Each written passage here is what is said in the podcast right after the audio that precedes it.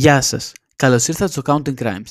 Αυτή την εβδομάδα θα κάνουμε μια υπόθεση που ξεφεύγει από τα σύνορα των Ηνωμένων Πολιτειών και θα πάμε στην Ιαπωνία για μια υπόθεση που συνέβη το 2000 και συγκεκριμένα στις 30 Δεκεμβρίου 2000, δύο μέρες πριν την πρωτοχρονιά, για την οικογένεια Μιγιαζάουα, η οποία ζούσε τότε στο Τόκιο στη περιοχή Σεταγκάγια και εκείνη τη μέρα η ζωή τους θα άλλαζε για πάντα. Αυτή είναι η υπόθεση The Setagaya Murders ή οι δολοφονίες της οικογένειας Μιγιαζάουα.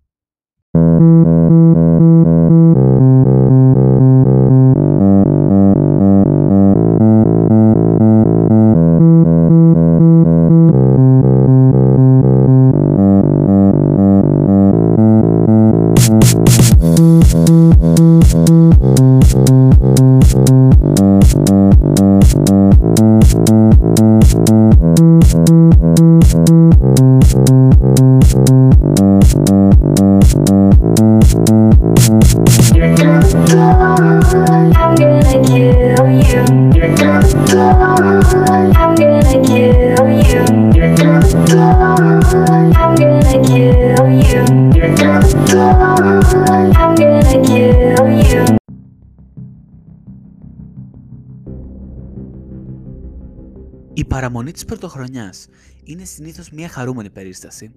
Είναι ένα σημάδι αλλαγής, ότι το παλιό ξεθοριάζει και κάτι νέο έρχεται. Είναι μια στιγμή να γιορταστεί ένα πολλά υποσχόμενο νέο ξεκίνημα, με την οικογένεια και το πιο στενούς φίλους. Στην Ιαπωνία αυτή η μέρα είναι γνωστή ως ο Μισόκα και θεωρείται ευρέως ως μία από τις σημαντικότερες μέρες του έτους. Υπάρχουν έθιμα και παραδόσεις που εμπλέκονται, τα οποία οι περισσότεροι άνθρωποι ακολουθούν. Αλλά στις αρχές του περασμένου αιώνα συνέβη ένα γεγονός που αμάβρωσε για πάντα την περίοδο των διακοπών. Συνέβη στην περιοχή του Τόκιο γνωστή ως Σεταγκάγια και για σχεδόν δύο δεκαετίες αυτό που συνέβη αυτή τη νύχτα συνέχισε να ταλανίζει συνεχώς τους ερευνητές. Στην Ιαπωνία, ο κόσμος γιορτάζει το τέλος ενός αιώνα διαφορετικά από τους περισσότερους. Ενώ στην Αμερική καλωσορίζουν την αυγή μιας νέας χιλιετίας, όπως ήταν η προηγούμενη με το διαβόητο Y2K, η Ιαπωνία γιόρταζε τον νέο αιώνα έναν ολόκληρο χρόνο αργότερα, με το άνοιγμα του 2001. Η οικογένεια Μιγιαζάουα ήταν σύμφωνα με τα περισσότερα πρότυπα η τυπική Ιαπωνική οικογένεια. Ο Μικιό Μιγιαζάουα, ο 44χρονο πατέρας οικογένειας, εργάστηκε για την Interbrand, μια εταιρεία για marketing με έδρα του Λονδίνου. Δεν είναι σαφές τι είδους δουλειά έκανε ο Μικιό για την επιχείρηση, αλλά αυτή ήταν μια μεγάλη εταιρεία με γραφεία σε περισσότερες από 20 χώρες, η οποία είχε εργαστεί σε μεγάλες καμπάνιες marketing για εταιρείες όπως η Microsoft, η Nissan, η Xerox και πολλές άλλες. Συνάδελφοι στην Interbrand περιέγραψαν τον Μίκιο ως ευχάριστο. Ισχυρίστηκαν ότι ήταν το είδος ατόμου που τα πήγαινε καλά με όλους. Σίγουρα όχι το είδος του ατόμου που έκανε εχθρούς. Η Γιασούκου Μιγεζάουα, η 40χρονη μητέρα και σύζυγος της οικογένειας, ήταν σε μεγάλο βαθμό το ίδιο. Θεωρούταν ευγενική και συμπονητική από όλους, ήταν μια δασκάλα που περνούσε πολύ χρόνο με τα δύο παιδιά της, την 8χρονη Νίνα και τον 6χρονο Ρέι. Η Νίνα, η κόρη, ήταν στη δευτέρα τάξη και ήταν από κάθε άποψη ένα τυπικό κοριτσάκι. Ήταν παιχνιδιάρικη, απολάμβανε το ποδόσφαιρο και το μπαλέτο. Ο Ρέι, ο νεότερος της οικογένειας, αντιμετώπιζε ένα ζήτημα τον τελευταίο καιρό. Είχε προβλήματα ομιλίας, γεγονός που προκαλούσε στην οικογένεια αρκετό άγχος. Προφανώς είχαν αρχίσει να αναζητούν επαγγελματική βοήθεια για το θέμα, αλλά εξακολουθούσαν να του ανησυχεί. Ο Μίκιο και η Γιασούκο Μιγεζάουα είχαν μετακομίσει στο σπίτι τους με έδρα της Σεταγκάγια το 1990. Εκείνη την εποχή ήταν μια αναπτυσσόμενη περιοχή με πάνω από 200 οικογένειες και φαινόταν σαν μια αρκετά ωραία περιοχή για να μεγαλώσει μια οικογένεια.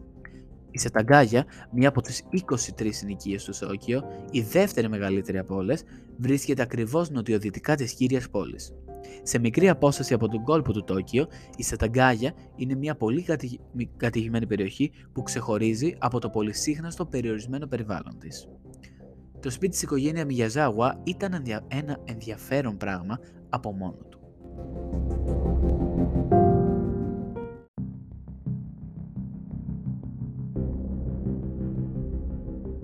Σπίτι ήταν ένα κοινόχρηστο κτίριο που χωρίστηκε στα δύο. Έτσι, στο εξωτερικό Έμοιαζε με ένα σπίτι, αλλά ήταν πολύ πιο κοντά σε ένα ντούπλεξ από οτιδήποτε άλλο. Επέτρεψε στους Μιγιαζάουας να ζήσουν ακριβώς δίπλα στην οικογένεια της Ιασούκο.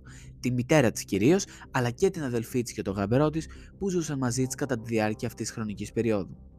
Αυτό επέτρεψε σε συνολικά 7 μέλη της οικογένειας να ζήσουν σε αυτή την κοινή κατοικία, αν και δεν υπήρχε εσωτερική σύνδεση μεταξύ των δύο σπιτιών. Για να φτάσει κάποιος από τη μία πλευρά στην άλλη, έπρεπε να βγει έξω και να μπει από μία άλλη πόρτα. Το πιο σημαντικό γεγονός σπιτιού όμως ήταν το πάρκο ακριβώς πίσω από αυτό. Το πάρκο ήταν εκεί εδώ και χρόνια, αλλά η πόλη σχεδίαζε να το επεκτείνει. Αυτό σήμαινε ότι οι περισσότεροι από τους γείτονες της οικογένειας Μιεζάουα είχαν μετακομίσει τους τελευταίους μήνες, προκειμένου να ανοίξει ο δρόμος για αυτή την επέκταση που ήθελαν να κάνουν το πάρκο. Η κοινότητα που κάποτε περιλάμβανε πάνω από 200 οικογένειες είχε πλέον περιοριστεί σε τέσσερις, τους Μιγιαζάουας και τους συγγενείς τους που ζούσαν δίπλα και άλλες δύο οικογένειες που ζούσαν στον δρόμο τους. Εκτός αυτών ήταν μια περιοχή φάντασμα. Το πάρκο αυτό ήταν το πιο πολυσύχναστο μέρος της περιοχής, αλλά οδήγησε σε ορισμένα προβλήματα για την οικογένεια Μιγιαζάουα. Βλέπετε, το skate park βρισκόταν ακριβώς πίσω από το σπίτι, Κυριολεκτικά η απόσταση είναι τόσο μικρή που χωρίζεται μόνο από ένα φράχτη. Την εβδομάδα πριν από την παραμονή της πρωτοχρονιάς, ο Μίκιο είχε έρθει σε ρήξη με μια ομάδα εφήβων στο skatepark επειδή έκαναν υπερβολικό θόρυβο. Την ίδια περίπου εποχή, ένας μάρτυρας ανέφερε ότι τον είδε να αντιμετωπίζει μια ομάδα νεαρών ανταρτών που άνοικαν στον Μποσοζούκο, μια ιαπωνική συμμορία μοτοσυκλετών. Λόγω της αυξημένης κυκλοφορίας του πάρκου πίσω τους, το οποίο η πόλη σχεδίαζε να επεκτείνει περαιτέρω, οι Μιγιαζάουας ήταν μία από τις τελευταίες οικογένειες που έκαναν σχέδια για μετακόμιση. Ήταν Δεκέμβριος του 2000 και σε λίγους μήνες θα μετακόμιζαν σε άλλο σπίτι της περιοχής. Δυστυχώς δεν θα είχαν ποτέ αυτή την ευκαιρία. Η εβδομάδα πριν από την παραμονή της πρωτοχρονιάς θα ήταν γνωστή για κάποιες άλλες ασυνήθιστες εμπειρίες για την οικογένεια Μιγεζάουα, εκτός από τα θέματα με το πάρκο που είχαν προκύψει. Τους καλοκαιρινούς μήνες η κοινότητα είχε αρχίσει να παρατηρεί κάποια από τα ζώα της περιοχής να βασανίζονται σωματικά. Υπάρχουν φήμες ότι είχαν βρεθεί τροκτικά, έχοντας σκοτωθεί, ακόμα και γάτες, κυρίως αδέσποτες, οι οποίες είχαν βασανιστεί. Ένας αυτόπτης μάρτυρας θυμάται ότι είδε ένα αδέσποτο με το οποίο ήταν φιλική να εμφανίζεται ξαφνικά χωρίς ουρά μια μέρα. Στις 25 Δεκεμβρίου, Χριστούγεννα, η Γιασούκο ανέφερε στον πεθερό της ότι ένα παράξενο αυτοκίνητο είχε παρκάρει μπροστά από το σπίτι τους. Αυτό συνέβη όχι μόνο σε μία περίπτωση, αλλά σε αρκετές. Παρά το γεγονός ότι υπήρχε άλλος χώρος στάθμευσης κοντά, ο οποίος δεν θα πετούσε από το άτομο που παρκάρει να πηδήξει πάνω από ένα φράχτη για να μπει στο πάρκο. Δύο μέρες αργότερα, 27 Δεκεμβρίου, ένας άνδρας που εκτιμάται ότι ήταν στα 40 του, εθεάθη να περπατά γύρω από το σπίτι της οικογένειας Μιγεζάγουα από έναν αυτόπτη μάρτυρα. Ένα φαινομενικά αθώο πράγμα, καθώς το κοντινό πάρκο διασφαλίζει ότι οι άνθρωποι θα βρίσκονται στην περιοχή για διάφορους λόγους. Αλλά εκ των υστέρων φαίνεται ύποπτο. Στις 29 Δεκεμβρίου, ένας άνδρας εντοπίστηκε στο κοντινό σταθμό Σέιτζο Κουένμε η οποίος απέχει λίγα μίλια μακριά από το σημείο που ζούσε η οικογένεια Μιγιαζάουα. Αυτός ο άνδρας φορούσε μια στολή τύπου skater, την οποία ένας αυτόπτης μάρτυρας θυμήθηκε ως περίεργη, λόγω του καιρού κυρίως. Νόμιζαν ότι αυτός ο άνδρας, ο οποίος φορούσε χοντρά ρούχα, φαίνονταν υπερβολικά αντιμένο για αυτό τον καιρό της Ιαπωνίας. Ήταν εκείνη τη μέρα, 29 Δεκεμβρίου, που η αστυνομία πιστεύει ότι ένας άνδρας που ταιριάζει με αυτή την πρόχειρη περιγραφή αγόρασε ένα μαχαίρι σασίμι από την ίδια εμπορική περιοχή. Ήταν το μόνο που αγοράστηκε σε αυτό το mini market αυτή τη μέρα, οπότε ήταν σχετικά εύκολο να εντοπιστεί. Στις 30 Δεκεμβρίου, ένας άνδρας που ταιριάζει με την ίδια περιγραφή εντοπίστηκε κοντά στο σταθμό Σενγκόγα, περίπου ένα μίλι μακριά από το σημείο που ζούσαν Μιγιαζάουας. Αυτό το άτομο δηλώθηκε ότι ήταν ηλικίας 35 έως 40 ετών και φαίνονταν να πλησιάζει όλο και πιο κοντά στο σπίτι της οικογένειας Μιγοζάγουα. Σάββατο 30 Δεκεμβρίου. Έκαναν τις καθημερινές τους δουλειές, προετοιμάζοντας τις επικείμενες διακοπές. Υπήρξε μια ερωταστική ευθυμία στον αέρα λόγω του επερχόμενου νέου έτους που έφερε μαζί του το νέο ξεκίνημα ενός νέου αιώνα. Κάποια στιγμή, νωρίς το απόγευμα, γύρω στις 6, η οικογένεια πήγε για ψώνια. Δεν μπορούσε να είναι σίγουροι αν πήγαν και τα τέσσερα μέλη της οικογένειας, αλλά ένας αυτόπτης μάρτυρας θυμήθηκε να τους δει σε ένα κοντινό εμπορικό κέντρο εκείνη τη μέρα όλους. Ένας γείτονας, ο οποίος περνούσε από το σπίτι τους εκείνο το βράδυ, θυμήθηκε ότι είδε το αυτοκίνητο να λείπει γύρω στου 6.30, οδηγώντας την αξιοπιστία της προηγούμενης ιστορίας. Γύρω στι 7 εκείνο το βράδυ, η Γιασούκο τηλεφώνησε στο δίπλα σπίτι που ήταν της μητέρας της. Η οικογένεια χρησιμοποιούσαν συχνά το τηλέφωνο για να μιλήσουν μεταξύ τους, παρόλο που ήταν γείτονες. Κάτι το οποίο μου κάνει μεγάλη εντύπωση. Η ίδια η συζήτηση ήταν πιθανότατα κάτι κοινότυπο και πιθανότατα η Γιασούκο ρώτησε τη μητέρα της αν ήθελε να έρθει η εγγονή της. Αυτό επιβεβαιώνεται από την ίδια την Ίνα που πηγαίνει δίπλα για να παρακολουθήσει ένα τηλεοπτικό πρόγραμμα μέχρι τις 9.30. Μέχρι αυτό το σημείο της νύχτας, όλα ήταν σχετικά φυσιολογικά για την οικογένεια Μιγαζάουα. Η τελευταία καταγεγραμμένη δραστηριότητα που έχουμε από την οικογένεια Μιγαζάουα είναι ένα προσβάσιμο email το οποίο διαβάστηκε περίπου στις 10.38 εκείνο το βράδυ.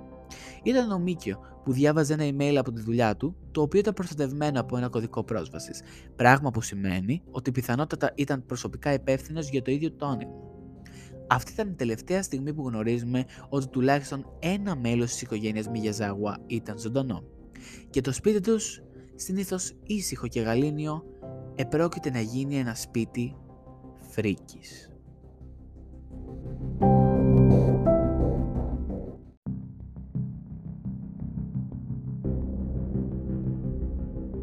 30 Δεκεμβρίου 2000. Γύρω στις 10 εκείνο το βράδυ, ένας μάρτυρας που περπατούσε κατά μήκος του μονοπατιού του πάρκου πίσω από το σπίτι του Μιγιαζάουα άκουσε κάτι που φαινόταν σαν ένας καυγάς, ο οποίος λάμβανε χώρα μέσα στο σπίτι. Περίπου μια μισή ώρα αργότερα, 11 και μισή το βράδυ, ένα μέλος της οικογένειας της Γιασούκο δίπλα θα άκουγε ένα δυνατό ήχο να έρχεται από την πλευρά Μιγιαζάουα του κτηρίου. Δεν ήταν σίγουροι για την ακριβή ώρα, αλλά μπόρεσαν να την εκτιμήσουν αργότερα με βάση το τηλεοπτικό πρόγραμμα εκείνη την εποχή. Αυτό ήταν περίπου την ίδια στιγμή που κάποιος, ίσως ένας γείτονας, θυμήθηκε να δει έναν άνδρα να βιάζεται κατά μήκος του μονοπατιού που ταξίδευε δίπλα στο σπίτι της οικογένειας. Αυτά ήταν τα μόνα τρία σημάδια ότι κάτι δεν πήγαινε καλά εκείνο το βράδυ σε ταγκάγια. Ο τρόμος που είχε εξαπολυθεί στο σπίτι του Μιγεζάγουα δεν θα ανακαλυφθεί για ώρες. Σε κοντινή απόσταση από το σπίτι, ένας οδηγός ταξί παρέλαβε τρεις επιβάτες. Αυτοί οι τρεις επιβάτες, ανώνυμοι, ένα λάθος στο ταξί εκ των υστέρων, ήταν όλοι μεσήλικοι άνδρες, οι οποίοι παρέμειναν όλοι ήσυχοι κατά τη διάρκεια του ταξιδιού τους. Ο ταξιτζής το θυμήθηκε ως πολύ περίεργο για εκείνη την εποχή. Ήταν πολύ μετά τα μεσάνυχτα σε αυτό το σημείο και αυτοί οι τρεις άντρες πήγαιναν σε ένα κοντινό σταθμό, όχι πολύ μακριά. Ένας από τους άνδρες είχε μία πληγή πάνω του και άφησε μία κοιλίδα αίματος στο πίσω κάθισμα του ταξί. Ο οδηγός το θυμάται ως πολύ περίεργο. Ωστόσο, ο ίδιος ο οδηγός δεν θα είχε κανένα λόγο να πανικοβληθεί μέχρι να γίνουν γνωστές οι λεπτομέρειες για το τι είχε συμβεί εκείνο το βράδυ σε όλο το Τόκιο. Το επόμενο πρωί, την παραμονή της πρωτοχρονιάς, η μητέρα της Γιασούκο προσπάθησε να καλέσει την οικογένεια της κόρης της για να κάνει σχέδια για αργότερα εκείνο το απόγευμα. Παραδόξως, η κλίση της δεν θα περνούσε καν. Πόσο μάλλον δεν χτύπησε ποτέ το τηλέφωνο. Εν αγνία της, οι τηλεφωνικές γραμμές στο σπίτι της οικογένειας Μιγιαζάουα είχαν κοπεί. Βγήκε έξω, περπάτησε προς το σπίτι της κόρης της. Χτύπησε το κουδούνι. Χωρίς απάντηση. Και σύμφωνα με την αστυνομία, χρησιμοποίησε το σετ των κλειδιών της για να μπει.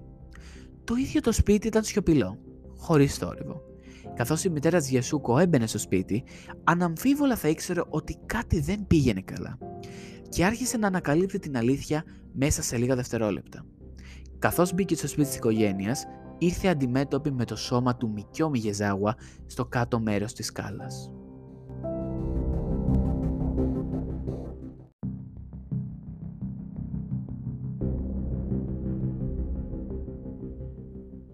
Ο 44χρονος πατέρας της οικογένειας είχε μαχαιρωθεί πολλές φορές και βρέθηκε άψυχος στο κάτω μέρος της σκάλας που οδηγούσε στον δεύτερο όροφο.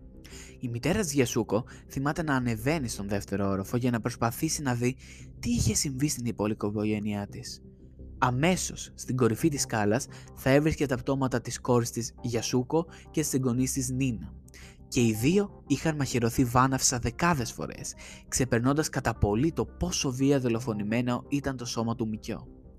Η μητέρα της Γιασούκο θυμάται να βάζει τα χέρια της στα σώματα της κόρης και της εγγονής της, ίσως από θλίψη, ίσως ακόμη και ελπίδα, προσπαθώντας να δει αν υπήρχε πιθανότητα να ήταν ακόμα ζωντανή. Η Γιασούκο, η κόρη της, την οποία είχε μεγαλώσει και ήταν κοντά για πάνω από 40 χρόνια, και η Νίνα, η εγγονή της, με την οποία παρακολουθούσε ένα τηλεοπτικό πρόγραμμα πριν από 12 ώρες, ήταν και οι δύο ψυχρές και άψυχες. Σε ένα κοντινό δίμηνο δωμάτιο, η μητέρα της Γιασούκο θα ερχόταν αντιμέτωπη με την τελευταία τραγωδία. Τον εξάχρονο Ρέι, ο οποίος πάλευε με ένα πρόβλημα στην ομιλία και είχε πάει σε λογοθεραπευτή εκείνη την περίοδο. Είχε στραγγαλιστεί μέχρι θανάτου, οδηγώντας τους ερευνητές να πιστεύουν ότι ήταν το πρώτο μέλος της οικογένειας που σκοτώθηκε. Περιτώ να πούμε ότι η μητέρα της Γιασούκο, αυτή η τραυματισμένη πλέον γιαγιά, θα επικοινωνούσε με την αστυνομία. Αλλά τα πράγματα που είχε δει δεν θα μπορούσαν ποτέ να είναι αόρατα. Και τίποτα δεν θα έφερνε πίσω την οικογένεια που μόλις είχε χάσει. Η αστυνομία του Τόκιο αντέδρασε στο περιστατικό εξίσου τρομοκρατημένη από τον τόπο του εγκλήματος όσο και από τη μητέρα της Γιασούκο. Αυτή ήταν μια υπόθεση που θα έσπαιρνε το φόβο σε όλη την περιοχή. Μια ολόκληρη οικογένεια που σφάχτηκε μέσα στη νύχτα από έναν άγνωστο δράση είναι ίσως η πιο τρομακτική κατάσταση στην οποία μπορεί κανείς να φανταστεί ότι βρίσκεται. Η παραβίαση του προσωπικού χώρου είναι κάτι το οποίο όλοι φοβούνται. Στο σημείο, η αστυνομία άρχισε να εξετάζει το έγκλημα και να καταγράφει τι είχε συμβεί. Η μητέρα, η αδελφή και ο γαμπρός της Γιασούκο, που ήταν όλοι δίπλα όταν συνέβη το έγκλημα, θυμήθηκαν οτιδήποτε περίεργο ή ύποπτο που μπορεί να είχε συμβεί εκείνο το βράδυ. Το μόνο πράγμα που θυμήθηκαν ήταν ο δυνατός γδούπος που είχε συμβεί γύρω στις 11.30 εκείνο το βράδυ, ο χρόνος του οποίου επιβεβαιώθηκε από το τηλεοπτικό πρόγραμμα που τοποθέτησε το γδούπο κατά τη διάρκεια μιας συγκεκριμένης εκπομπής. Η αστυνομία υποψιάστηκε αμέσως ότι ο Γδούπος μπορεί να συνέβη όταν ο Μίκιο, ο πατέρας, ήρθε αντιμέτωπος με τον υποτιθέμενο δολοφόνο. Λόγω των τραυμάτων στο σώμα του, πίστευαν ότι είχε τσακωθεί με τον δολοφόνο και ο δυνατός γδούπος που είχε ακούσει η οικογένεια μπορεί να ήταν ότι τον πέταξε στο κάτω μέρος της σκάλας. Τα τραύματα που είχε υποστεί ο Μίκιο από τις πολλαπλές μαχαιριές επικεντρώθηκαν κυρίως στο λαιμό του. Γρήγορα διαπίστωσαν ότι οι μαχαιριές είχαν γίνει από ένα μαχαίρι σασίμι, το οποίο είχε μείνει στην κουζίνα της οικογένειας. Αυτό ήταν το μαχαίρι που είχε αγοριστεί μόλις μία μέρα νωρίτερα σε ένα τοπικό σούπερ μάρκετ και το είχε μαζί του ο δολοφόνος. Ωστόσο, κατά τη διαδικασία επίθεσης στον Μίκιο, το μαχαίρι είχε σπάσει με κάποιο τρόπο. Δυστυχώς, οι λεπτομέρειες για το πόσο ακριβώς είχε σπάσει το μαχαίρι είναι κάτι που δεν παρέχεται. Αλλά με βάση τα στοιχεία που βρέθηκαν στο σημείο, η αστυνομία θεώρησε ότι το σπασμένο μαχαίρι ήταν μόνο ένα από τα δύο φωνικά όπλα. Το άλλο ήταν ένα μαχαίρι που είχε βρει ο δολοφόνος στην κουζίνα της οικογένειας, το οποίο χρησιμοποιήθηκε για να σκοτώσει τις δύο γυναίκες στον επάνω όροφο. Πιο ασυνήθιστο για το σώμα του Μίκιο που ανακαλύφθηκε είναι ότι φορούσε ακόμα τα ρούχα της μέρας, δηλαδή ό,τι φορούσε και στη δουλειά. Τώρα για να καταλάβετε λίγο περαιτέρω το σπίτι θα σας κάνω μια λεπτομερής περιγραφή. Με το που μπαίνει στην πόρτα έχουμε τον κάτω όροφο που έχει την κουζίνα, το σαλόνι και αυτά τα πράγματα και ένα μπάνιο. Στο, ε, και υπάρχουν οι σκάλες που ανεβαίνουν στον πάνω όροφο. Στον πάνω όροφο υπάρχει άλλο ένα μπάνιο και τα δύο υπνοδωμάτια του ζευγαριού και των παιδιών. Στο δεύτερο όροφο όμως υπάρχει και μια σκάλα η οποία κατεβαίνει και φτάνει στη σοφίτα που είναι το τελευταίο δωμάτιο το οποίο από ό,τι καταλαβαίνουμε είναι αρκετά οργανωμένο και έχει και μια τηλεόραση, έχει και καναπέ, είναι σαν ένα μίνι σαλόνι στη σοφίτα τέλος πάντων. Οπότε μιλάμε για τρεις διαφορετικούς ορόφους. Το πρώτο που είναι το ισόγειο που είναι ουσιαστικά το σαλόν και η κουζίνα, το δεύτερο που είναι τα υπνοδωμάτια και το τρίτο που είναι η σοφίτα. Όσο για τα σώματα της Γιασούκο και της Νίνα, πρέπει να μιλήσουμε και για το σπίτι όπως είπαμε. Η σοφίτα του τρίτου ορόφου είχε ένα κρεβάτι και μία τηλεόραση. Πολλοί έχουν υποθέσει ότι τόσο η Γιασούκο όσο και η Νίνα ήταν εκείνη τη στιγμή των δολοφονιών, βλέποντας τηλεόραση και ίσως ξεπλωμένε στο κρεβάτι. Τα πτώματα τόσο τη Γιασούκο όσο και της Νίνα βρέθηκαν στο κάτω μέρος της σκάλας που οδηγεί στο πατάρι του τρίτου ορόφου έχοντας μαχαιρωθεί πολλές φορές. Αν δεν καταλάβατε τη δομή του σπιτιού ακόμα καλά, μπορείτε να μπείτε στο Instagram παπάκι Counting Crime Spot. Θα βάλω τη μακέτα που έχει φτιαχτεί τη 3D για να το δείτε αναλυτικότατα. Οι ερευνητές σημείωσαν ότι τα τραύματα από μαχαιριές ήταν υπερβολικά και υπολόγισαν ότι και τα δύο θύματα είχαν μαχαιρωθεί πολύ πέρα από το σημείο θανάτου τους, γνωστό και ως overkill. Αυτό οδήγησε σε πολλές θεωρίες. Ότι ο δολοφόνο μισούσε τις γυναίκες ή τουλάχιστον είχε κάποια επιθετικότητα προς τις γυναίκες και τα κορίτσια. Ο γιος της οικογένειας Ρέι, όπως ανέφερα νωρίτερα, βρέθηκε στο κρεβάτι έχοντας τραγκαλιστεί. Εκείνο το απόγευμα, περίπου 6 ώρες μετά την ανακάλυψη των πτωμάτων, ένας νεαρός άνδρας εισήχθη σε ιατρικό κέντρο στο σταθμό Τομπου Νικό. Ο σταθμός Τομπουνίκο βρίσκεται λίγες ώρες βόρεια της Σταγκάγια, της περιοχής του Τόκιο, στην οποία ζούσε η οικογένεια Μιγιαζάγουα, έχουν πολλά τρένα που συνδέουν τις δύο περιοχές μεταξύ τους. Αυτός ο άνδρας, που λέγεται ότι ήταν στα 30 του, έγινε δεκτός χωρίς να δώσει το όνομά του ή τον λόγο τραυματισμού του. Ο ίδιος ο τραυματισμός ήταν ένα τραύμα στο χέρι, το οποίο ήταν προφανώς αρκετά σοβαρό ώστε να έχει εκθέσει το ίδιο το οστό. Οι γιατροί εξεπλάγει με το πόσο αδιάφορα αντιμετώπιζε ο άντρας τον τραυματισμό και τον θεώρησαν μάλλον περίεργο. Όταν έχει βγει το ίδιο στο οστό από το χέρι, και εγώ έχοντας μία χή εμπειρία στο ορθοπαιδικό, θα είχα τρομάξει. Η αδιαφορία για κάτι τέτοιο είναι λίγο ύποπτη. Φορούσε ένα μαύρο πουπουλένιο μπουφάν με τζιν, παρά το γεγονός ότι δεν έδωσε λεπτομέρειες για τον εαυτό του, ο άνδρας νοσηλεύτηκε και στη συνέχεια αφέθηκε ελεύθερος από το ιατρικό προσωπικό, το οποίο δεν είχε ιδέα τι είχε συμβεί λίγες ώρες νωρίτερα. Προς μεγάλη έκπληξη της αστυνομικού ανακριτή, ο τόπος του εγκλήματος καλύφθηκε από στοιχεία για το τι είχε συμβεί τις πρώτες πρωινές ώρες της 31η Δεκεμβρίου.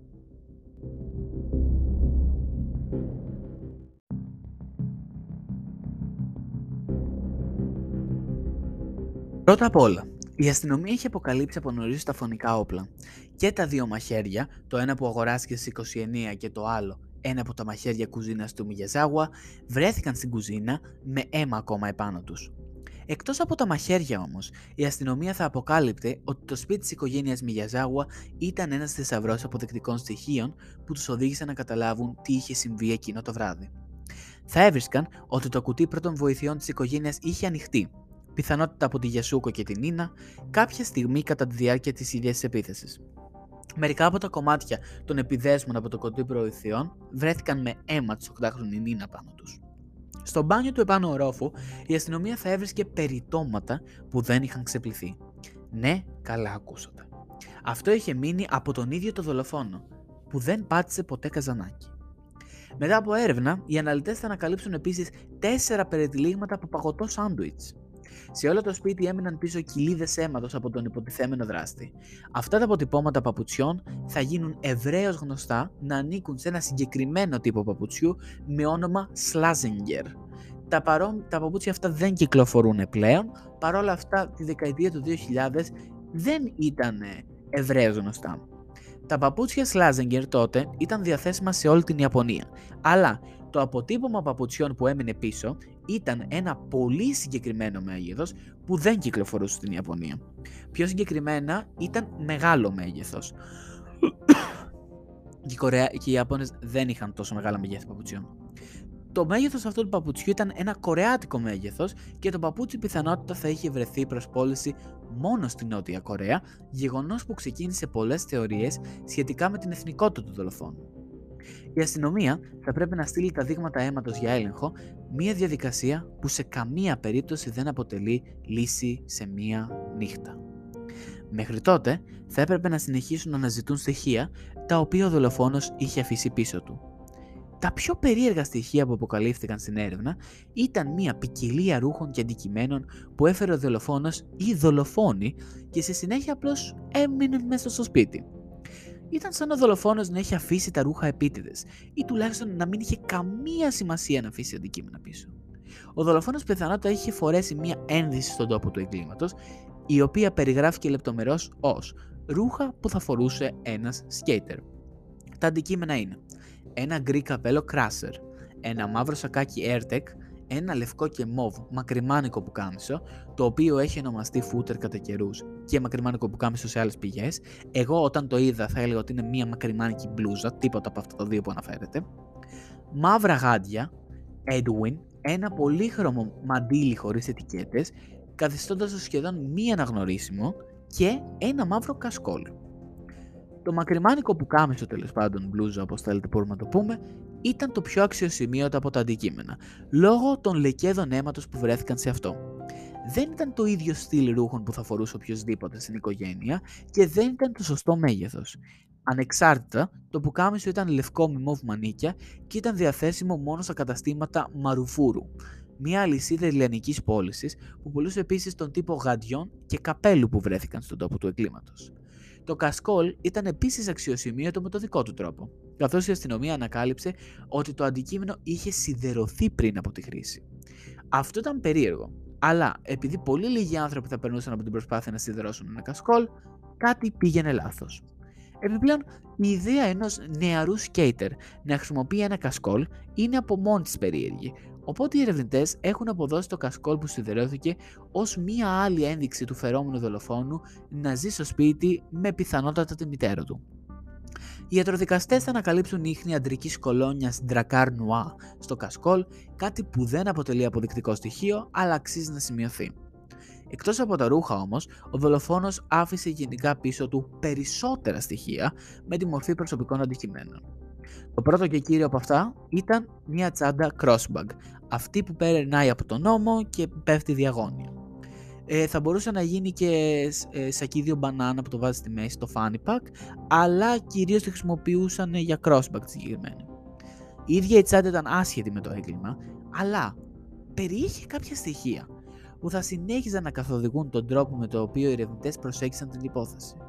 Το πρώτο αποδεικτικό στοιχείο ήταν ένα κομμάτι ταινίας που χρησιμοποιήθηκε για την επιφάνεια των skateboards. Το δεύτερο ήταν τα ίχνοστοιχεία του αρώματος Dracar Noir της κολόνιας που βρέθηκε στο κασκόλ. Το τελευταίο αποδεικτικό στοιχείο που ελήφθη από την τσάντα ήταν το πιο σοκαριστικό και ήταν άμμος.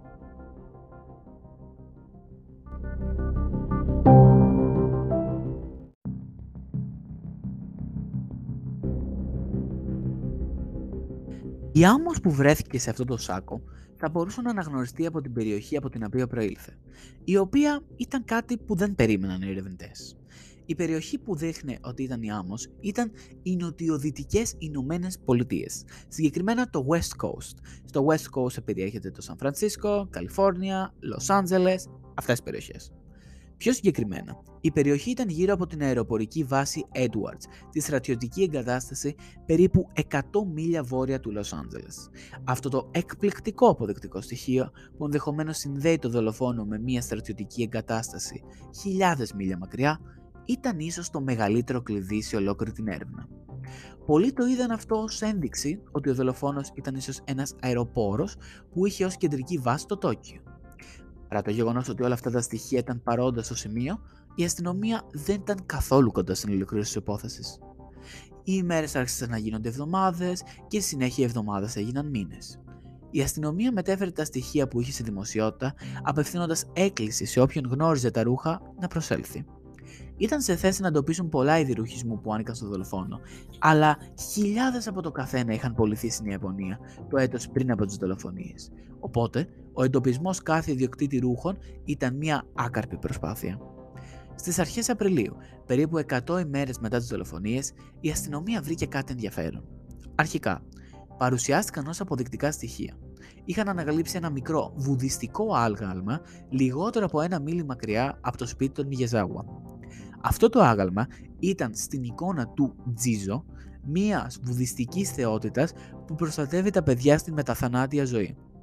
Στις ανατολικές ασιατικές ενσαρκώσεις του βουδισμού, ο Τζίζο λέγεται ότι προστατεύει τα παιδιά στη μεταθάνατον ζωή που πεθαίνουν πριν από τι γονείς τους, κρατώντας τα ασφαλή από δαίμονες καθώς ανεβαίνουν στον κόσμο των πνευμάτων.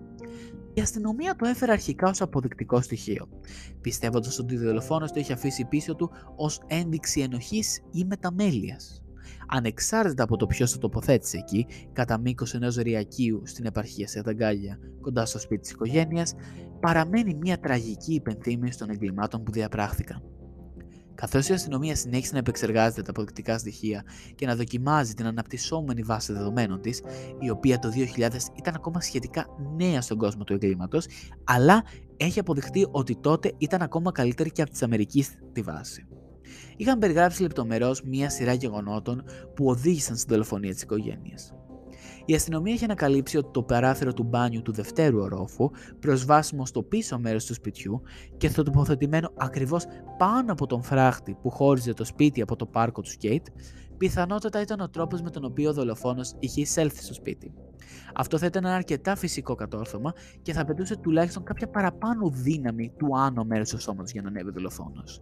Με όλα αυτά, μαθαίνουμε ότι ο δολοφόνος ήταν αρκετά γυμνασμένος και επειδή το παράθυρο ήταν υπερβολικά στενό, μιλάμε για ένα πάρα πάρα πάρα πολύ μικρό παράθυρο, ο δολοφόνος πρέπει να ήταν και πάρα πάρα πολύ αδύνατος. Αφού εισέβαλαν στο σπίτι, υποψιάστηκαν ότι ο εξάχρονος Ρέι ήταν ο πρώτος που έγινε στόχος του δολοφόνου, ο οποίος μπήκε στην κρεβατοκάμαρά του, τον στραγγάλισε ενώ κοιμόταν ακόμα.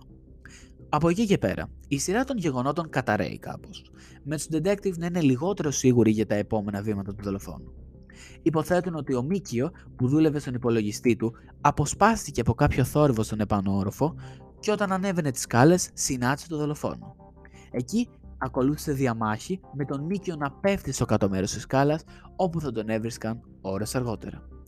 Αν πιστέψουμε αυτή τη σειρά γεγονότων, τότε η Γιασούκο και η Νίνα ήταν οι επόμενες που τους πλησίασε ο δολοφόνος, ο οποίος τους επιτέθηκε είτε στον επάνω όροφο στο πατάρι του τρίτου, είτε στους πρόπουδε της σκάλας που οδηγούσε σε αυτό. Γνωρίζουμε ότι το κοτύπρο των βοηθειών χρησιμοποιήθηκε από την Νίνα σε κάποιο σημείο, προσπαθώντας να επιδέσει μερικές πληγές της, οπότε είναι πιθανό ο δολοφόνος να τους επιτέθηκε με το σπασμένο μαχαίρι στα σύμπη, ανακάλυψε ότι ήταν πλέον άχρηστο, κατέβηκε στην κουζίνα για να πάρει άλλο και ξανανέβηκε. Ήταν κατά τη διάρκεια αυτής της παύσης που η Γιασούκο και η Νίνα προσπάθησαν να πάρουν κάποια ιατρική φροντίδα για αυτήν, πιστεύοντας ότι ο δολοφόνος είχε ξεφύγει για τα καλά. Αλλιώς, γιατί δεν πήραν τηλέφωνο την αστυνομία; Στη συνέχεια, αν αυτή η θεωρία είναι αυτό που συνέβη, ο δολοφόνος επέστρεψε με το νέο του όπλο για να τελειώσει την οικογένεια, σκοτώνοντάς τους στο κάτω μέρος της σκάλας που οδηγεί στο παδάρι. Η δεύτερη θεωρία λέει ότι ο δολοφόνος επιτέθηκε στην οκτάχρονη Νίνα αφού σκότωσε τον αδελφό της και το κορίτσι ήταν πιθανώ με τη μητέρα της εκείνη τη στιγμή. Αυτό ήταν ίσως όταν ο Μικιό άκουσε τον Γδούπο να συνεχίζεται στον επάνω όροφο και έσπευσε εκεί σε μια προσπάθεια να τραβήξει τον δολοφόνο μακριά από την οικογένειά του, αγνοώντας ότι ο Ρέι είχε ήδη δολοφονηθεί.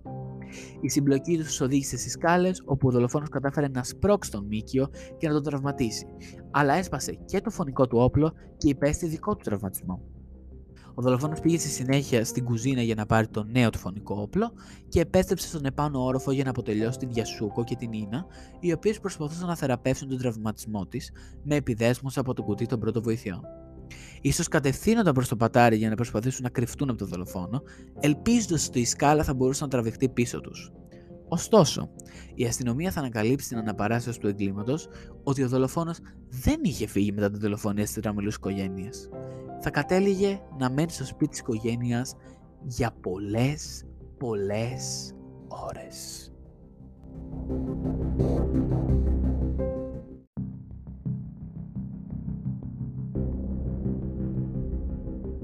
Τα στοιχεία οδήγησαν την αστυνομία στην ιδέα ότι ο δολοφόνος, αντί να διαφύγει αμέσως μετά τη δολοφονία της οικογένειας Μιγιαζάουα, είχε αποφασίσει να μείνει στο σπίτι ως ανεπιθύμητος φιλοξενούμενος.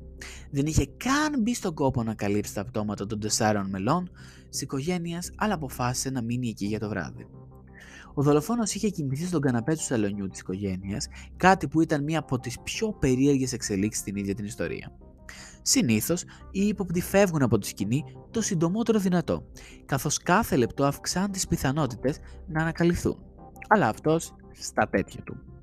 Ο δολοφόνος είχε χρησιμοποιήσει επίσης τον υπολογιστή της οικογένειας, ο οποίος βρισκόταν στον κάτω όροφο. Ανακάλυψαν ότι ο υπολογιστής είχε παραβιαστεί τα ξημερώματα της 31η Δεκεμβρίου, συγκεκριμένα στη 1 και 18 το πρωί, μία ή δύο ώρες μετά την πιθανή δολοφονία της οικογένειας. Ο δολοφόνος είχε επισκεφτεί έναν ιστότοπο που είχε προηγουμένως επισκεφτεί ο Μίκιο, που ανήκει στην εταιρεία θεάτρου Σίκη. Ωστόσο, στις 1 και 18 τα ξημερώματα, κάποιος είχε επισκεφθεί αυτόν τον ιστότοπο και προσπάθησε να αγοράσει εισιτήρια για μια παράσταση στο διαδίκτυο και οι πιθανότητες παραμένουν πολύ στιβαγμένες υπέρ του δολοφόνου να το κάνει. Ο δολοφόνος είχε προφανώς συνδεθεί επίσης ώρες αργότερα, περίπου στις 10 και 5 το πρωί, για να περιηγηθεί στους ιστότοπους της εταιρείας του Μίκιο Interbrand και στο σχολείο στο οποίο δίδασκε η Γιασούκο. Περιέργως, ο δολοφόνος περιηγήθηκε μόνο σε ιστοτόπους που είχε προσθέσει η οικογένεια. Αφού χρησιμοποίησε τον υπολογιστή για συνολικά 10 λεπτά, ο δολοφόνος είχε αποσυνδέσει τον υπολογιστή τραβώντας τον από το καλώδιο και τον έβγαλε οριστικά από την πρίζα. Ένα πράγμα το οποίο δεν έχω αναφέρει είναι ότι η Γιασούκο πέρα που δίδασκε δεν δίδασκε απαραίτητα στο σχολείο. Έκανε part-time στο σχολείο και έκανε τύπου ιδιαίτερα μαθήματα για κάποιες εξετάσεις. Οπότε μάζευε χρήματα από τα ιδιαίτερα και πήγαινε και στο σχολείο ως δασκάλα. Είχε εξοικείωση με τα παιδιά, οπότε ήξερε και περισσότερα πράγματα. Και με όλα αυτά τα δίδακτρα που έπαιρνε από τους μαθητές της, τα κράταγε μέσα στο σπίτι. Κάτι το οποίο ίσως μετά αποδειχθεί και πολύ σημαντικό στοιχείο. Αφού χρησιμοποιήσει τον υπολογιστή λοιπόν, καθ' όλη τη διάρκεια της νύχτας ο δολοφόνος είχε συγκεντρώσει μια ποικιλία από ταυτότητες και πιστοτικές κάρτες της οικογένειας, οι οποίες βρέθηκαν όλες ταξινομημένες στο σαλόνι, κοντά στον καναπέ στον οποίο είχε κοιμηθεί. Αυτό ήταν πολύ περίεργο και πολλοί έχουν θεωρήσει ότι αυτή ήταν μια προσπάθεια του δολοφόνου ή των δολοφόνων να προσπαθήσει να μαντέψει τους κωδικούς PIN που απαιτούνται για τη χρήση των καρτών. Μόλις έφυγε από τη σκηνή, ήταν απίθανο να προσπαθήσει να συνεχίσει να μαντεύει και να εκτίθεται σε κίνδυνο, οπότε τα άφησε πίσω. Πριν φύγει, είχε επίσης μαζέψει σκουπίδια της οικογένειας και τα έβαλε στην πανιέρα. Για οποιονδήποτε λόγο. Αυτά τα αντικείμενα ήταν κυρίως περιτυλίγματα παγωτού, διαφημιστικά φυλάδια που είχαν κοπεί, αλλά άλλα ήταν περίχαν αποδείξεις εργασίας του Μίκιο και τα σχολικά έγγραφα της Γιασούκο. Πολλοί έχουν αναρωτηθεί ακριβώς γιατί ο δολοφόνος θα άφηνε σκουπίδια στην πανιέρα. σω εννοούσε να κάνει κάτι μαζί τους και απλά ξεχάστηκε. σω είχε σκοπό να αφήσει τα αντικείμενα να μουλιάσουν πριν να ανακαλυφθούν, σημαίνει προσπάθησε να κρύψει στοιχεία. Αλλά σε όλη τη διάρκεια αυτής της δολοφονίας, ο δολοφόνος δεν ήθελε να κρύψει στοιχεία. Έφαγε τέσσερα παγωτά, τα οποία είχε αφήσει τα περιτυλίγματα γύρω-γύρω στην κουζίνα. Άφησε παντού αίματα. Άφησε αλλαξιές ρούχων, τα ματωμένα αίματα όλα. Άφησε περιτώματα στην τουαλέτα χωρίς να πατήσει καν καζανάκι. Κοιμήθηκε στο ίδιο το σπίτι. Μπήκε στον υπολογιστή και έψαχνε ιστοσελίδες. Ε, νομίζω ότι αν δεν τον διέκοπτε κάτι το επόμενο πρωί, ίσως και έκανε κι άλλη διανυκτέρευση στο σπίτι των Μιγιαζάγουα. Αφού κοιμήθηκε στο σπίτι για λίγες ώρες, η αστυνομία υποψιάστηκε ότι ο δολοφόνος είχε κλέψει κάποια χρήματα από την οικογένεια. Περίπου 150.000 γεν. Αυτό είναι περίπου το ισοδύναμο πάνω από 1 εκατομμύριο δολάρια. Πάρα πολλά λεφτά, αλλά αν επρόκειτο για ληστεία. Ο δολοφόνος μπορεί να είχε κλέψει κάποια τιμαλφή, αλλά φαινόταν ότι τα υπάρχοντα της οικογένειας είχαν μείνει όλα πίσω. Το μόνο αντικείμενο που πιστεύετε ότι έλειπε ήταν ένα παλιό σακάκι το οποίο άνοιγε στον Νίκιο, αλλά αυτό ήταν. Όταν η μητέρα της Γιασούκο είχε μπει στον τόπο του εγκλήματος, είχε θυμηθεί ότι η εξώπορτα ήταν κλειδωμένη. Εκείνη τη στιγμή πιθανολογείται ότι ο δολοφόνος ήταν ήδη μέσα στο σπίτι και ήταν η στιγμή που αποσύνδεσε τον υπολογιστή πάρα πολύ εντός εισαγωγικών βία, δηλαδή τράβηξε το καλώδιο από την πρίζα να βγει στις 10 το πρωί και ήταν η στιγμή που μπήκε η γιαγιά μέσα στο σπίτι. Ο δολοφόνος φαίνεται να βγήκε από το παράθυρο πίσω, καθώς δεν υπήρχε άλλη έξοδος. Αλλά με τα χρόνια η μητέρα της Γιασούκο έχει γίνει λιγότερο σίγουρη ότι η πόρτα ήταν κλειδωμένη όταν έφτασε. Ποτέ δεν έγινε απολύτως σαφές πόσο ο δολοφόνος έφυγε από τον τόπο αυτού του ιδεχθούς εγκλήματος. Και ίσως ποτέ δεν μάθουμε, γιατί αυτή η υπόθεση δεν σταματάει ποτέ να παραμείνει άλυτη.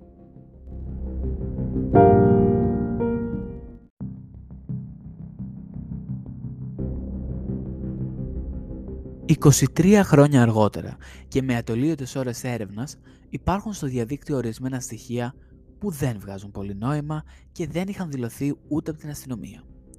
Το πρώτο θα ήταν δύο κάρτ ποστάλ, οι οποίες είχαν εξαφανιστεί από το σπίτι τη οικογένεια ημέρες μετά τις δολοφονίες.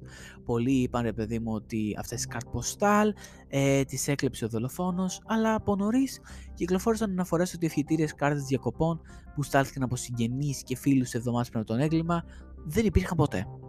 Οι κάρτ ποστάλ όμως δεν χάθηκαν ποτέ, ούτε δεν υπήρχαν ποτέ, απλά τις είχε συλλέξει ένας ερευνητής και ήταν πάντα στην κατοχή από τον αστυνομικούς. Το δεύτερο αποδεικτικό στοιχείο που έκτοτε έχει απαξιωθεί είναι τα ίχνη κόκκινης βαφής που βρέθηκαν στο σημείο. Για χρόνια οι άνθρωποι χρησιμοποιούσαν αυτό το fact για να επισημάνουν ότι ο δολοφόνος εμπλέκεται στο εμπόριο μεθαμφεταμίνης ή ίσως ακόμα και προσπαθεί να συνδέσει την ίδια την οικογένεια Μιγεζάγουα με την παραγωγή μεθαμφεταμίνης στο υπόγειό τους. Οι ερευνητές έχουν συνδέσει την κόκκινη βαφή με κόκκινο φόσφορο ή κόκκινο ιόδιο που χρησιμοποιείται στην παρασκευή μεταμφεταμίνης. Τι είναι η μεθαμφεταμίνη θα μου πείτε. Η μεθαμφεταμίνη, γνωστή και ως μεθ, είναι παράγωγο της αμφεταμίνης. Από τη στιγμή που εξαφανίστηκαν από την αγορά πολλά χάπια και ταμπλέτες αμφεταμινών φαρμακευτικού τύπου, η παράνομα κατασκευασμένη μεθαμφεταμίνη έχει γίνει η ουσία με τη μεγαλύτερη κατάχρηση στη ΣΥΠΑ και αλλού. Το ναρκωτικό λέγεται επίσης speed, αλλά έχει και πολλά άλλα ονόματα. Στη ΣΥΠΑ βρίσκεται κυρίως με τη μορφή σκόνης και σε κρυσταλλική μορφή για να καπνίζεται, γνωστή και ως crystal meth. Οι αμφεταμίνες μοιάζουν με την αδρεναλίνη που παράγεται φυσιολογικά από το σώμα. Η παρουσία τους θέτει το σώμα σε συναγερμό. Στους περισσότερους ανθρώπους αυξάνεται η αυτοπεποίθηση, η ικανότητα για συγκέντρωση και η διάθεση για ρίσκο. Επίσης, μειώνεται η αίσθηση του πόνου, της πείνας, της δίψας, καθώς και η ανάγκη για ύπνο. Η μεθαμφεταμίνη παρασκευάστηκε πρώτη φορά στην Ιαπωνία το 1919. Ήταν πιο δραστική από την αμφεταμίνη και πιο εύκολη στην κατασκευή. Κατά τη διάρκεια του Δευτέρου Παγκοσμίου Πολέμου, η μεθαμφεταμίνη χρησιμοποιήθηκε ευρέως από το στρατό για να καταπολεμηθεί η κόπος της μάχης. Οι αμερικανικές προμήθειες του ναρκωτικού που έμειναν στην Ιαπωνία μετά τον πόλεμο προκάλεσαν μια τοπική επιδημία στη χρήση της μεταμφεταμίνης. Δυστυχώς, τα ίχνη κόκκινης βαφής αποδείχθηκαν ένα συστατικό που βρίσκεται συνήθως στα κόκκινα highlighters. Με τα χρόνια δεν έχουν έρθει στο φως νέες απαντήσεις. Ο άγνωστος δολοφόνος έχει γίνει αστικός μύθος. Το 2006, οι ιατροδικαστές εξε... Το 2006, οι ιατροδικαστικές εξετάσεις είχαν προχωρήσει σε σημείο που οι ερευνητές θα μπορούσαν να βρουν περαιτέρω στοιχεία. Χρησιμοποιώντας το αίμα που είχε απομείνει σε πετσέτες, ο έλεγχος γονιδιώματος DNA είχε χρησιμοποιηθεί για να ανακαλύψει ακριβώς τι είδους άτομο ήταν αυτός ο δολοφόνος και τα αποτελέσματα ήταν τουλάχιστον απροσδόκητα θα λέγαμε. Η αστυνομία ανακάλυψε ότι ο πιθανός δολοφόνος της οικογένειας Μιγιαζάουα ήταν μεικτής φυλής και η πιθανότητα όχι Ιάπωνα πολίτης. Οι γονείς του άνοικαν σε δύο διαφορετικούς πολιτισμούς. Ένας από τους οποίους ήταν Ανατολικής Ασίας, Κορέα, Κίνα, Ιαπωνία, και ο άλλος ήταν νοτιοευρωπαϊκής καταγωγής, Κροατία, Αλβανία, Μαυροβούνιο, Ρουμανία. Ο δολοφόνος ήταν ένας άνδρας ασιατικής καταγωγής, δήλωσε η αστυνομική πηγή στο περιοδικό Japan Today. Το DNA του έφερε έναν δείκτη από τον πατέρα του που εμφανίζεται σε έναν στους 13 Ιάπωνες, έναν στους 10 Κινέζους και έναν στους 5 περίπου Κορεάτες. Με βάση το μυτοχονδριακό DNA, η μητέρα του είχε ένα πρόγονο που προερχόταν από την νότια περιοχή της Μεσογείου, πιθανώς γύρω από την Αδριατική. Αλλά το DNA δεν λέει ψέματα. Αυτός ο άγνωστος δολοφόνος είχε μια μητέρα από την Νότια Ευρώπη και ο πατέρας του ήταν Ασιάτης και συγκεκριμένα Ανατολική Ασία. Ωστόσο, Εκτός από το DNA, γνωρίζουμε επίσης μερικά άλλα στοιχεία για τον δολοφόνο. Γνωρίζουμε ότι το ύψος του είναι περίπου 1,75, κάτι που ανακαλύφθηκε από την αντιστοίχηση των ρούχων που άφησε στο τόπο του εγκλήματος και με τα κιλά που είχε για να χωρέσει από αυτό το μικρό μικρό παράθυρο του μπάνιου στο δεύτερο όροφο. Φορούσε ένα παπούτσι αποκλειστικά διαθέσιμο στην Κορέα, συνολικού μήκους περίπου 27,5 εκατοστών και λιγότερα από 11 ίντζες που είναι παπούτσι νούμερο 43 και με βάση το αίμα που ανακτήθηκε στο σημείο δεν τέριαζε με την οικογένεια και το αίμα ήταν ομάδα αίματος α ρέζους αρνητικό. Ένα μεγάλο πρόβλημα που αντιμετώπισε η έρευνα είναι ο συνολικός αριθμός των δολοφόνων. Ενώ με βάση τα στοιχεία είναι ένας, επιμένουν εδώ και καιρό ότι έως και τρεις άνδρες ήταν παρόντες στο σπίτι Μιγιαζάγουα το ελόγο βράδυ. Αυτές οι φήμες άρχισαν να κυκλοφορούν όταν κυκλοφόρησε η είδηση για τον οδηγό ταξί που είπαμε στην αρχή αρχή του επεισοδίου, ο οποίος παρέλαβε τρεις υπόπτους τη νύχτα της μαζικής δολοφονίας. Δεν υπάρχουν στοιχεία που να υποθέτουν ότι τρεις δολοφόνοι συμμετείχαν στο έγκλημα ή συνομώθησαν για να σκοτώσουν την οικογένεια Μιγιαζάουα. Εκτός από αυτές τις φήμες σχετικά με την ύπαρξη τριών δολοφόνων, υπήρξαν μερικές άλλες ισχυρές θεωρίες που εμφανίστηκαν όλα αυτά τα χρόνια. Μία από αυτές αναφέρει φυσικά ότι ο δολοφόνος είναι μέλος του στρατού με κάποιο τρόπο. Η Άμμος τον πρόδωσε, αρκετά θα λέγαμε, καθώς και η νοτιοκορεατική ε, το παπούτσι που φόραγε.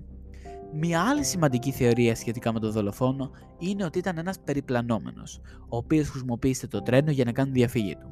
Δηλαδή, αυτό οφείλεται στο ότι το σπίτι Μιγιαζάουα βρίσκεται στη Σεταγκάγια, που είναι μια εύκολα προσβάσιμη περιοχή με διάφορες γραμμές τρένων, μερικές από τις οποίες ήταν λιγότερα από μερικά χιλιόμετρα μακριά. Αυτό, σε συνδυασμό με τον ανώνυμο άνδρα που νοσηλεύτηκε στο ιατρικό κέντρο ενός σιδηροδρομικού σταθμού μόλις λίγες ώρες μακριά, έχει κάνει πολλούς να πιστεύουν ότι μπορεί να είναι ένας περιπλανόμενος εγκληματίας, ο οποίος απλώς εκμεταλλεύτηκε την κατάσταση.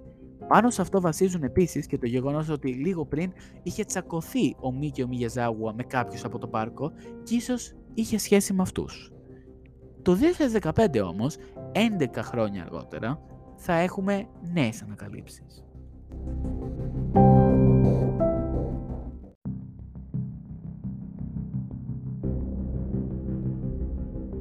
ανακαλύψεις. Δεκέμβριο του 2015, ο διάσημος συγγραφέας αληθινών εγκλημάτων με ψευδόνυμο Φουμίγια Ιτσιχάση δημοσίευσε ένα βιβλίο στην Ιαπωνική γλώσσα με τίτλο στα αγγλικά «Η υπόθεση δολοφονίας της οικογένειας της Σανταγκάγια».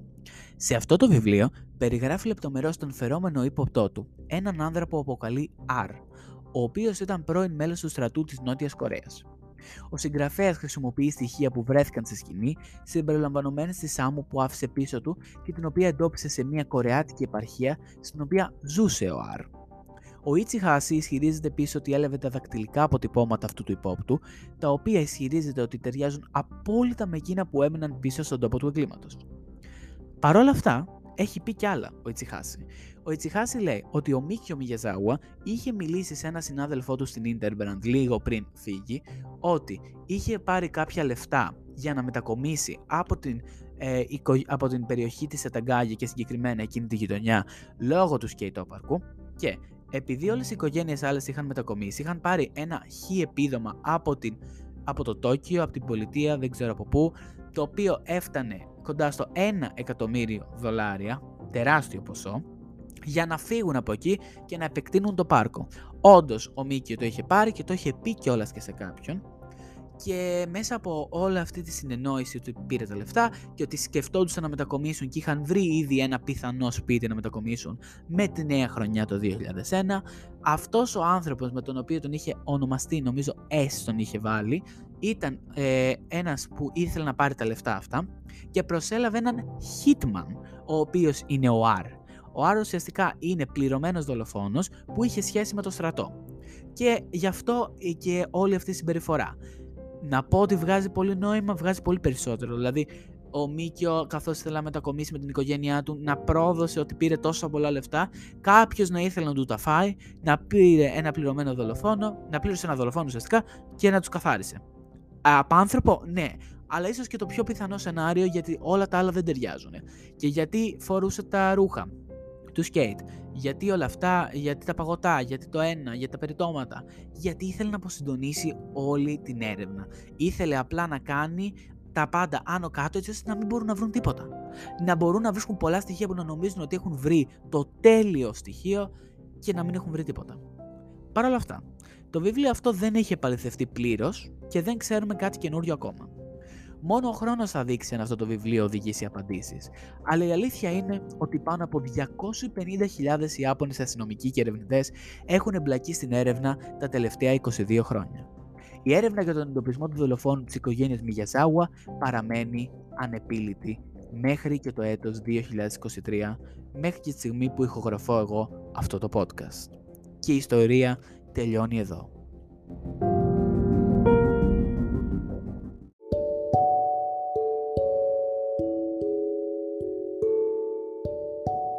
Η ιστορία έχει τελειώσει εδώ, αλλά θέλω να σας δώσω ένα background για αυτή την ιστορία, πώς τη βρήκα, γιατί μου κίνησε τόσο πολύ το ενδιαφέρον. Το καλοκαίρι του 2021 είχα γνωρίσει ένα παιδί που κάνουμε τώρα παρέ, το Βαγγέλη, ο οποίος είναι φανατικός του podcast, έχει βοηθήσει πάρα πολύ σε πολλά επεισόδια και την υπόθεση αυτή την πρότεινε αυτός να την κάνω. Οπότε, ε, ο Βαγγέλης μου είχε πει, ρε παιδί μου, ε, ότι είχε ακούσει αυτό το επεισόδιο στο Crime Junkie. Τότε ήταν που ξεκίνησα και εγώ να ακούω Crime Junkie, δεν το ήξερα τόσο πολύ. Δεν ήξερα γενικά το True Crime, δεν άκουγα. Και ήταν από τις πρώτες υποθέσεις που άκουσα. Μου κίνησε πάρα πολύ το ενδιαφέρον, γιατί είναι αρκετά περίεργη υπόθεση. Γιατί να σκοτώσει μια ολόκληρη οικογένεια, να κάτσεις μέσα στο σπίτι, να φάσει το παγωτό. Ό, όλα δεν έβγαζαν νόημα, δεν έδαιναν καθόλου. Οπότε η υπόθεση αυτή μου κίνησε πάρα πολύ το ενδιαφέρον από τότε. Από τότε και μετά ξεκίνησα να ακούω και φανατικά το Crime Junkie και μετά μου άρεσε και το True Crime και την υπόθεση αυτή την έχω ηχογραφήσει για podcast πολύ παλιά, το 21, αλλά επειδή δεν βγήκε καλό εννοείται, ε, δεν υπάρχει αυτό, οπότε αποφάσισα να την ξανακάνω πιο αναλυτικά και πιο σωστά αυτή τη φορά. Ε, αυτό είναι το background λίγο της υπόθεσης που ξεκίνησε και ευχαριστώ που την ξαναπρότεινα γιατί την είχα ξεχάσει την υπόθεση αυτή τελείως. Ε, και ταιριάζει γάντι ε, τώρα θα μιλήσουμε και λίγο για την εβδομάδα μου. Θα κάνω ένα Nix Week γιατί δεν έχουμε σήμερα Reddit credit, γιατί όλες τις θεωρίες που προανέφερα βασίζονται στο Reddit και στα στοιχεία της αστυνομίας. Τώρα, τι έγινε με την προηγούμενη εβδομάδα μου εξεταστική. είχα τρία μαθήματα που έδινα, Δευτέρα, Τετάρτη και Παρασκευή. Με Παρασκευή το πιο δύσκολο που ήταν η παθολογία. Ε, πέμπτη δεν νομίζω ότι βγήκα από το σπίτι μου, απλά διάβαζα παθολογία όλη μέρα. Και έγραψα πολύ καλά στην παθολογία, οπότε αυτό είναι πάρα πολύ θετικό.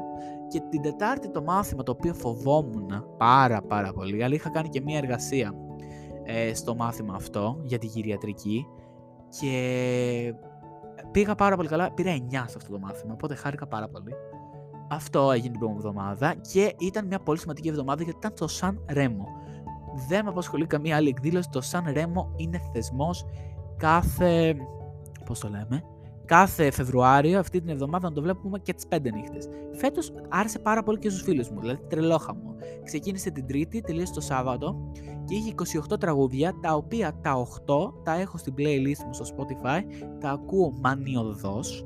Ε, αν έχετε δει ή αν μπορείτε να ακούσετε, ε, Πολβερέ, όλοι, Top, Elodie Due, ε, ποιο άλλο είναι, α, Μόστρα από το Gian Maria, ε, Λίο, Λίο, Λίο Γκάσμαν, το Terza Cuore.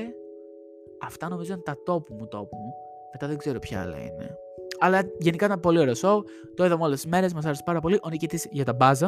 Α, και ο Λάτσα.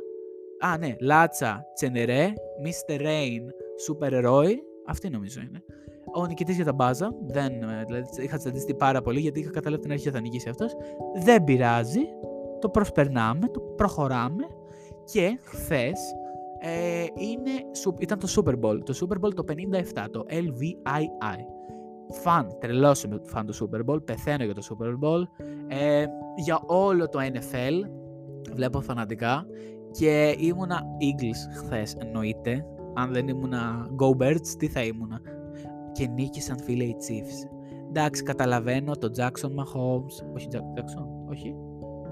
Mahomes, ο Mahomes τέλος πάντων και ο Travis ο Kelsey είναι εξαιρετικοί παίχτες του NFL που ήταν στους Chiefs, αλλά εγώ υποστήριζα Eagles through and through και απογοητεύτηκα πάρα πολύ χθες. Παρ' όλα αυτά, το halftime song της Rihanna νομίζω ήταν, ήταν νοσταλγία. Για εμένα που είμαι και μικρός ηλικιακά, ήταν αρκετά νοσταλγικό από τότε που ήμουν 7-8 χρονών, ε, το 9 και το 10. Όχι, ούτε 7 ούτε 8 ήμουν το 10. Πόσο ήμουν, 6 ήμουν το 10. Ναι, wow. Ε, ναι. Πολύ νοσταλγικό, πάρα πολύ ωραίο. Γενικά αυτή η εβδομάδα είχε σαν ρέμο Super Bowl. Αυτή ήταν η εβδομάδα μου και εξεταστική. Και αυτό είχα και σήμερα. Σήμερα έδινα πάλι μάθημα το πρωί, αλλά ήταν εύκολο μάθημα, οπότε κομπλέ και μου έχει μείνει ένα μάθημα, που είναι η ψυχολογία και το δίνω την Πέμπτη και γυρνάω Αθήνα την Παρασκευή, σπίτι μου για 12 μέρες περίπου. Αυτά. Αυτό ήταν το Next Week και αυτό ήταν και το επεισόδιο. Θα τα πούμε την επόμενη Δευτέρα με ένα νέο επεισόδιο. Μέχρι τότε τα λέμε.